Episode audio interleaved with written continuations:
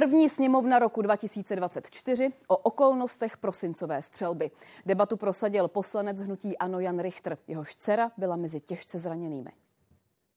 Je jasné, že takový zásah nemůže proběhnout bez chyb. Naprosto si to uvědomuji. Ale právě proto, že se ty chyby vytvořily, tak i v, v kontextu událostí, které byly předtím, ať to byla Ostrava a jiný, je potřeba se z toho poučovat. Rozumím toho, tomu, že vidíme bílá místa a je tady veřejný zájem na to, abychom odpovědi na některé otázky ještě dostali. Jako ministr vnitra musím interpretovat oficiální závěr Úřadu vnitřní kontroly a poté musím čekat na závěry Generální inspekce bezpečnostních sborů.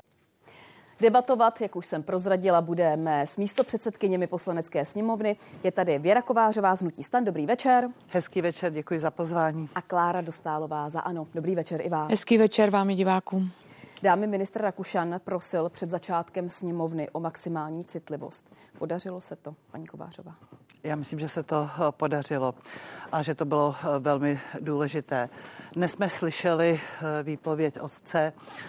Pro mě to bylo vystoupení člověka, který prožil tragédii a já jsem to vnímala jako vystoupení v podstatě všech, za všechny rodiče, za všechny pozůstalé a myslím si, že jsme dokázali, a jsem tomu velmi ráda, že jsme dokázali udržet eh, skutečně eh, dobrý chod jednání a že to bylo velmi důstojné. Přesto se zeptám a doptám, jestli bylo nutné, aby o té věci poslanci debatovali. Říkám si totiž, jestli vlastně hlavní role vaše není v tom, abyste udělali maximum pro prevenci. Třeba, abyste připravili dobrý zbraňový zákon.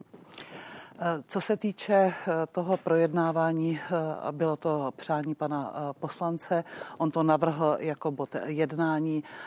Skutečně to bylo velmi emotivní a myslím, že nám to připomnělo tu tragédii, velmi nás to zasáhlo.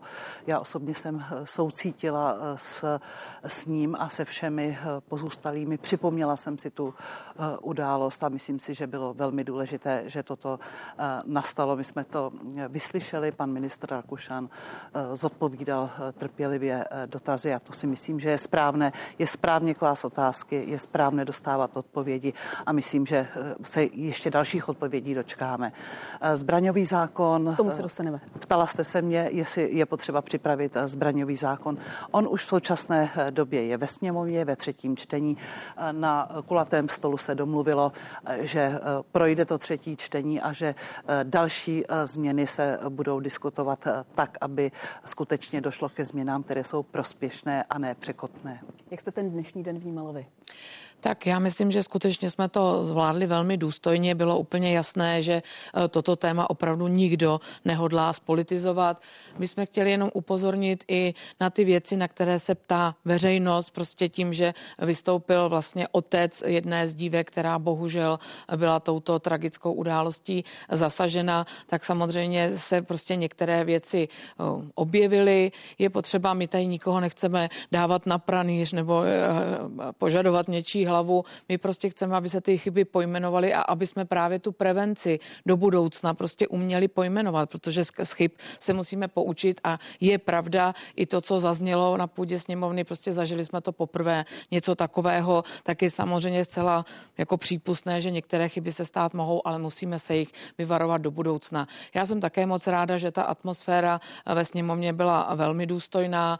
Pan Richter jako otec té dívky si myslím, že se snažil velmi klidně, byť samozřejmě s, s notnou dávkou emoce, protože to je opravdu, a sám to řekl, že tam vystupuje jako otec, nikoliv jako politik, eh, takže se snažil to pojmenovat ty z jeho pohledu, ty věci, které se mu třeba nějakým způsobem nezdály. Mě jenom trošičku, musím říci, zamrzelo, že s tím, že jsme vlastně i na grémiu se dohodli, že takto ta sněmovna dneska to jednání bude probíhat, že v podstatě, když mluvil pan poslanec Richter, že tam nebyli členové vlády, protože si zrovna myslím, že právě vláda by mohla spoustu preventivních opatření do budoucna udělat, tak to mě trošičku zamrzelo, že eh, v podstatě se toho vláda v podstatě až na výjimku pana Rakušana a paní ministrině Černochové v podstatě nezúčastnila. Paní Kovářová.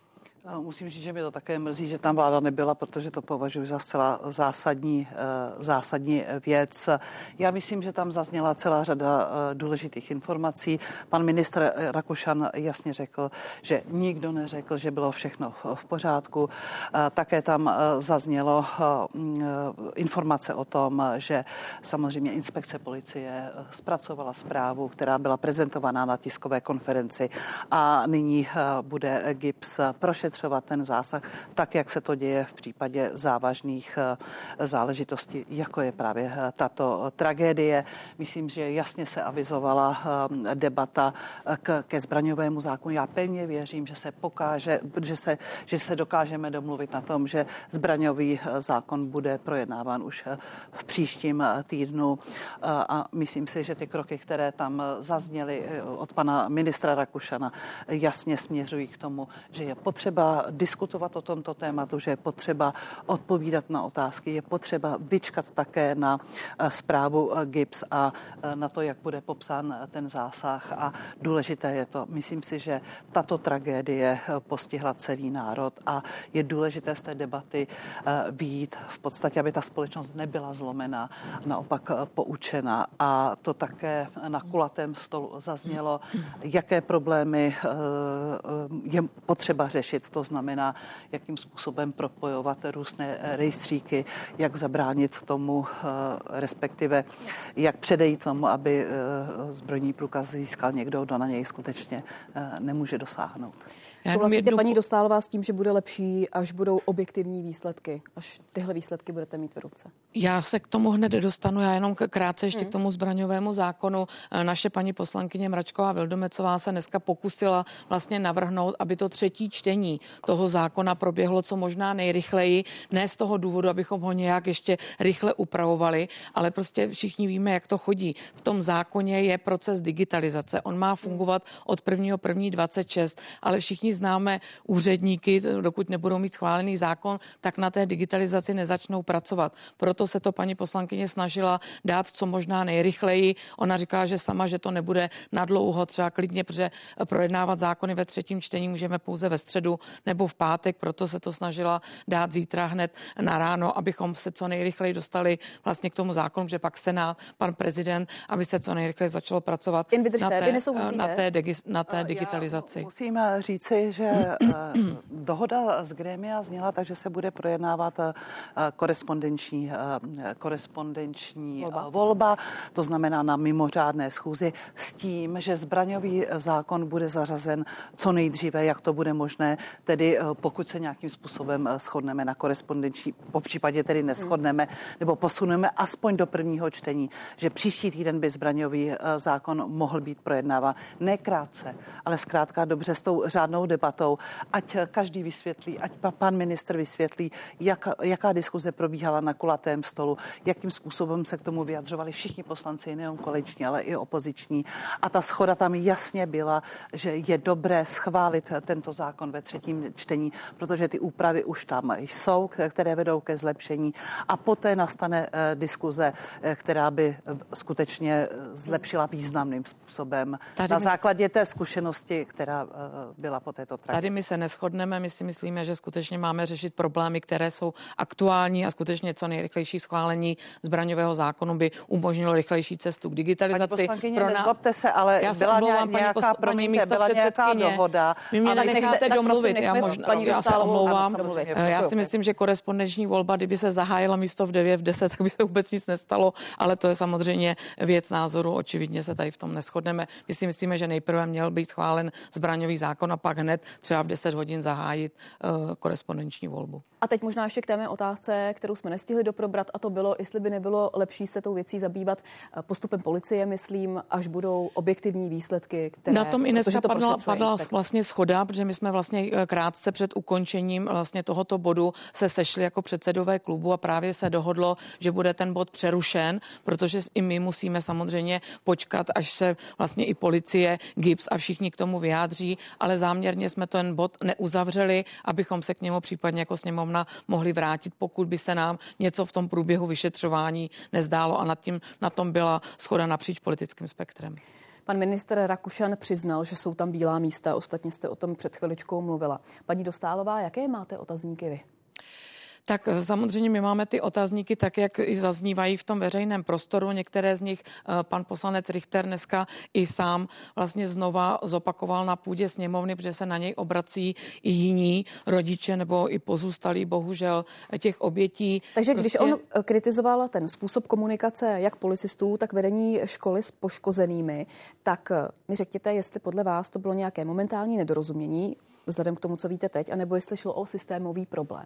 Tak to já asi těžko mohu posoudit, jestli šlo o systémový problém. V každém případě prostě bylo několik jakoby těch uh, dotčených, kteří prostě měli s tím stejný problém, ať už to byli ti zahraniční turisté, nebo dneska ten zmíněný bratr té jedné oběti, nebo přímo zkušenost pana poslance Richtera, že ta komunikace prostě s těmi rodiči, kteří zoufale se snažili prostě nějakým způsobem přijít na to, kde se nachází mm. jejich dítě a tak tak dále, tak asi nebyla úplně v pořádku. Stejně tak jsou samozřejmě nezodpovězené otázky, proč se jsme se zaměřili, nebo policie pouze na budovu v Celetné, když vlastně už bylo jasné, že jde o nebezpečného, jako psychicky narušeného jedince, který spáchal něco v místě svého bydliště. Stejně tak eh, prostě proč eh, samozřejmě se okamžitě neověřilo v systému, když to byly legálně držené zbraně toho mladíka, že jich má tolik a že to skutečně potenciální nebezpečí je větší větší, ale ty otázky všechny na půdě sněmovny padly. Nyní skutečně musí samozřejmě jednat ty bezpečnostní sbory, ty kontrolní mechanismy, ale jsem ráda, že i sněmovna si nechala pootevřená ta vrátka, protože si myslím, že jestli něco je zásadní, tak je veřejnosti potřeba odpovědět na ty, otazy, no, na ty dotazy, aby tady skutečně nebyla nějaká pachuť něčeho nezodpovězeného do budoucna, že to by určitě nepřispělo k náladě ve společnosti. Říkáte, že nevíte, jestli je to systémový problém, pokud jde o tu komunikaci, ale dámy, otázka na vás na obě. Dalo by se tohle systémově změnit? Tak, aby nemuseli rodiče obtelefonovávat nemocnice a tak dál? Tak jestli... Mohu tak paní, začněte, tak, paní Kovářová. Já si myslím, že eh, k tomu právě slouží vyšetřování, eh, pardon, prošetřování GIPS, hmm. Eh, které by mělo jasně říci, kde byla ta bílá místa a zda byla, jakým způsobem by se mělo postupovat dále. A to poučení je velmi důležité. Já musím říci, že osobně mohu mít pocity, mohu sbírat informace, které mám z tisku, ale soustředila bych se na to, jakým způsobem Eh, prošetří eh, GIPS a jaké bude mít výsledky, protože si, sama osobně si eh, nedokážu představit, jak bych měla posuzovat, jak ten zásah probíhá, protože skutečně v tom nemám žádné zkušenosti. Myslím si, že cílem toho prošetřování a cílem celého toho jednání, které bylo pokládat otázky, dostávat odpovědi, poučit se a pokud je to možné, a myslím, že pan, pan minister Rakušan má povinnost předložit vládě do eh, konce ledna návrh opatření pro posílení prevence a bezpečnosti, čili nějaké kroky se již dnes připravují. Paní Dostalová. Tak z mého úhlu pohledu já si myslím, že se ukáže jeden možná systémový, ale pos, prosím, posuzujeme to asi obě velmi laicky, hmm. že prostě eh, v České republice skutečně asi není propojenost těch systémů. Hmm. Jo, protože pokud se něco stane, že by okamžitě se vzájemně informovali všechny ty složky dotčené, samozřejmě i hierarchicky eh, v rámci těch, eh, těch jednotek i policejních a tak dále. Prostě to si myslím, že se ukáže, že to, to je potřeba a právě na tu digitalizaci, a zase se vracím zpátky, bychom měli všichni apelovat, aby se co možná nejrychleji prostě dostala na světlo světa. Vy jste paní Dostálová na začátku zmínila to, že jste ráda, že dnes to téma nikdo nespolitizoval. Přesto pan Richter mluvil o politickém marketingu, když se politici fotili se svíčkou před fakultou den nebo dva dny po, útoky, po útoku. Paní Kovářová, je to vhodné, kde je ta hranice mezi lidskou pietou a politickým marketingem? Já myslím, že je velmi důležité, že eh, politici, a myslím si, že jich málo nebylo, eh, k tomu místu eh, přišli. Je také dobré, aby občané ostatní věděli, že skutečně politici mají zájem o to, co se stalo, chtějí vyjádřit účast při takovéto tragédii a myslím si, že by to nemělo být zneužíváno. Já osobně jsem ten pocit úplně neměla, protože jsem se věnovala, jak bych to řekla, jiným věcem, spíš tomu, že jsem sledovala právě paní rektorku z Univerzity Karlovy a další paní děkanku, eh, kteří se, které se snažili a kteří se snažili vlastně eh, najít cestu, eh, jak z takto těžké situace být. A myslím si, že úplně není pravda, pokud někde zaznívá, že Karlova univerzita nekomunikovala s rodiči. Není to pravda. Mám ty informace, že paní rektorka s rodiči mluvila s pozůstalými a myslím si, že se snaží skutečně jak si zvládnout takovouto situaci. Je to poprvé a když je něco poprvé, tak to bývá velmi těžké. Tak já musím říci, že mnoho z nás bylo položit svíčku, samozřejmě jako uctít všechny ty oběti a samozřejmě e, ti i ty, co se léčili z těch následků, ale já musím říct, že z nás nikoho nenapadlo se u té příležitosti fotografovat. My to prostě považujeme za něco, co v tu chvíli nebylo úplně vhodné, protože my jsme velmi striktně dodržovali pětu a taky všichni ví, že vlastně poprvé pan Richter o své dceři mluvil až na bezpečnostním výboru. Dámy, pojďme dál. Téma, které už jste naťukli, korespondenční volba. Navrhovaný způsob korespondenční volby porušuje veškeré klíčové zásady volebního práva zakotvené v České ústavě, kterými jsou mimo jiné rovnost, přímost a tajnost hlasování, probíhajícího osobně, bez prostředníka, za plentou a zcela svobodně. Opozice eh, zatím signalizuje, že bude nesměřitelná ve věci, eh, ve věci korespondenční volby ze zahraničí, takže budeme zasedat od 9 eh, do té řádově jedné hodiny v noci. Eh, v noci bychom nechávali 8 hodinovou přestávku. Tak paní Dostálová, jak to bude zítra vypadat? Hodinové proslovy, domlouváte nějakou taktiku s SPD?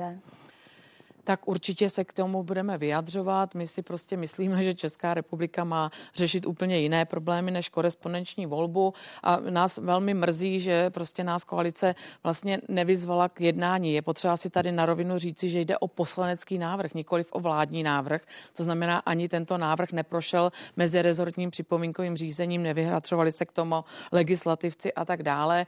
Eh, my prostě nespochybňujeme a tady bych velmi ráda ujistila všechny, protože bohužel se mě i množí třeba v kanceláři poslanecké dotazy, že lidé to chápou tak, že Češi nemohou volit v zahraničí. No tak to není. Samozřejmě všichni Češi mohou volit v zahraničí, ale na zastupitelských úřadech.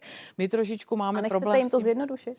No, my máme problém s tím, že i parlamentní institut, což je paradoxní, upozorňuje na rizika korespondenční volby, zejména na takovýto eh, ty, ty rodinné, rodinné volení nebo skupinové volení, to doslova nazývají, a že skutečně budou jakoby popřeny takové ty zásady demokracie, to znamená svobodné a tajné volby.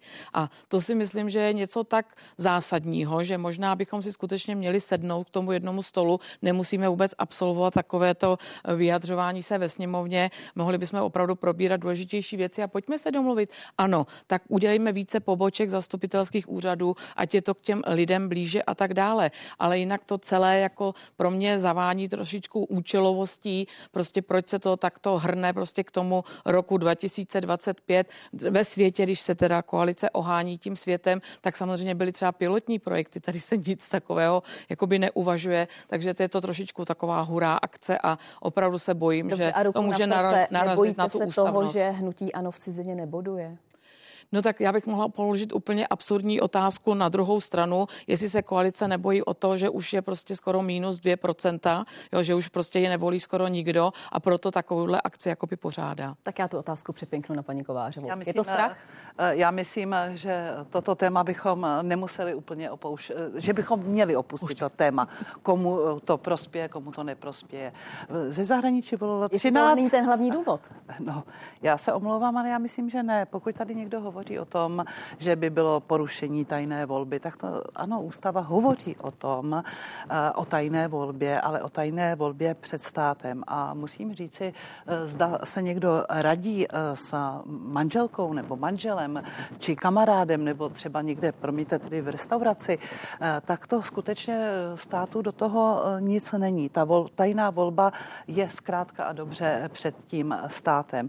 To, co říkala tady paní kolegyně o tom, že to neprošlo připomínkovým řízením a podobně, já jenom připomenu historii toho, jakým způsobem jsme se dohadovali. A tam jsme se skutečně velmi dlouho dohadovali a myslím, že došlo k dohodě z koalice a opozice, že volební zákon, tak jak byl připraven, půjde do sněmovny mimo mimo korespondenční volbu, která se z toho vyjme. To znamená, že v rámci toho zákona ušla v připomínkovém řízení a podá se potom poslaneckým eh, návrhem zvlášť. A taková to byla dohoda, tedy prosím, neříkejte, že se k tomu legislativci eh, nevyjadřovali.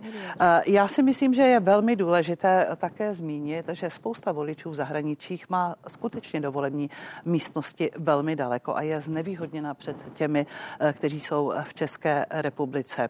Eh, dále bych chtěla upozornit na to, eh, že eh, tam, kde jsou voliči buď za prací, nebo na Erasmu, nebo na různých stážích, tak skutečně pro ně někdy ta korespondenční volba je jedinou možností, protože ty vzdálenosti jsou veliké. Korespondenční volba by spočívala v tom, že budete moci tedy korespondenčně hlasovat, ale zároveň také můžete na, na, na zastupitelský úřad. To, co, o čem vy hovoříte, tak eh, mě překvapuje eh, ta rychlá změna. Jednou ano říkalo, že je to výhodné, ta korespondenční volba.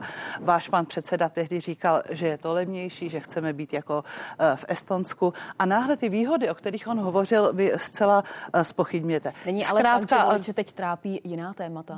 Já, já si myslím ale, že korespondenční volba, o té se tady hovoří již 20 let.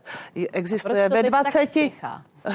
No, protože to máme, jednak jsme si to dali na program, nepředpokládali jsme, eh, že by eh, opozice takovýmto způsobem destruovala jednání sněmovny, tak jak to bohužel v tomto volebním období eh, bývá.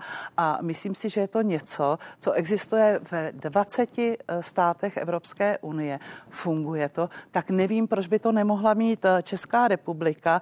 A to, co říká paní kolegyně, znamená to tedy, že demokracie je ohrožena Eh, v těch 20 evropských eh, státech.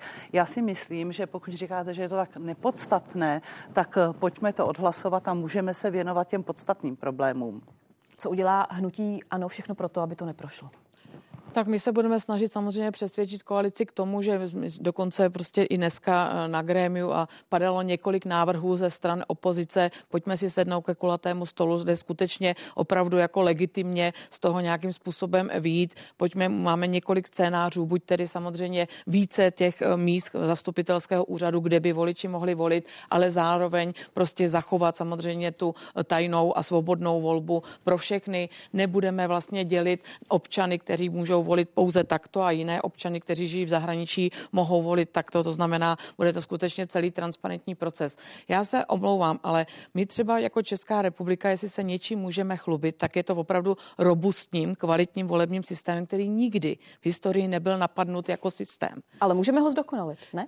Ano, ale tohle to není zdokonalení, protože vy se vlastně naopak vlastně vystavujete tomu, že bude něco napadáno ve smyslu z toho, že nikdo nedokáže zabezpečit a zkontrolovat, jestli nedošlo ke kupčení z hlasy a tak dále. To prostě pořád bude vyvolávat otazníky a ty příklady. A proto možná i hnutí ano měnilo v průběhu času e, názor. Podívejme se, co se dělo v Americe, podívejme se, co se dělo v Rakousku. To není tak daleko od nás. Takže já si myslím, že bychom měli ještě vzít vzít tu zpátečku, zkusit s opozicí se domluvit, protože promiňte, ale takovýto volební zákon přehlasovat na sílu, to opravdu jako si myslím, že nevede k ničemu dobrému, protože pokud se změní třeba vláda v roce 2025 a opět se bude měnit volební systém, tak to teda opravdu nepovede k ničemu dobrému. Paní Kovářová, jenom dvě věty, protože už nemáme čas. Já si myslím, že pokud chcete zabránit tomu, abychom eh, srovnali podmínky pro voliče v České republice a v zahraničí, tak to teda je uh, velká chyba. Uh, mám takový pocit, že vy se rozhodně dohodnout nechcete. Pokud chcete jednat Já myslím, o že jsme pozměňovacích Právě, ale vy, no. vy, vy je chcete rozdělovat například no, to, kdo neplatí daně, tak by neměl volit zahraničí a podobně. Důležité pro nás je, pojďme to tedy pustit do druhého čtení a pojďme se bavit o těch návrzích, které vy navrhujete. Zaznělo od pana Havlíčka, ať se změní cokoliv, stejně budou proti, stejně ano, bude proti korespondenční volbě. Je to, je to škoda, je to v neprospěch eh, občanů České republiky. Bude to velké téma pro, téma pro zítřek. Eh, určitě se tady o tom bude diskutovat i v událostech komentářích. Dámy díky, že jste přišli. Děkujeme za pozvání. Hezký večer.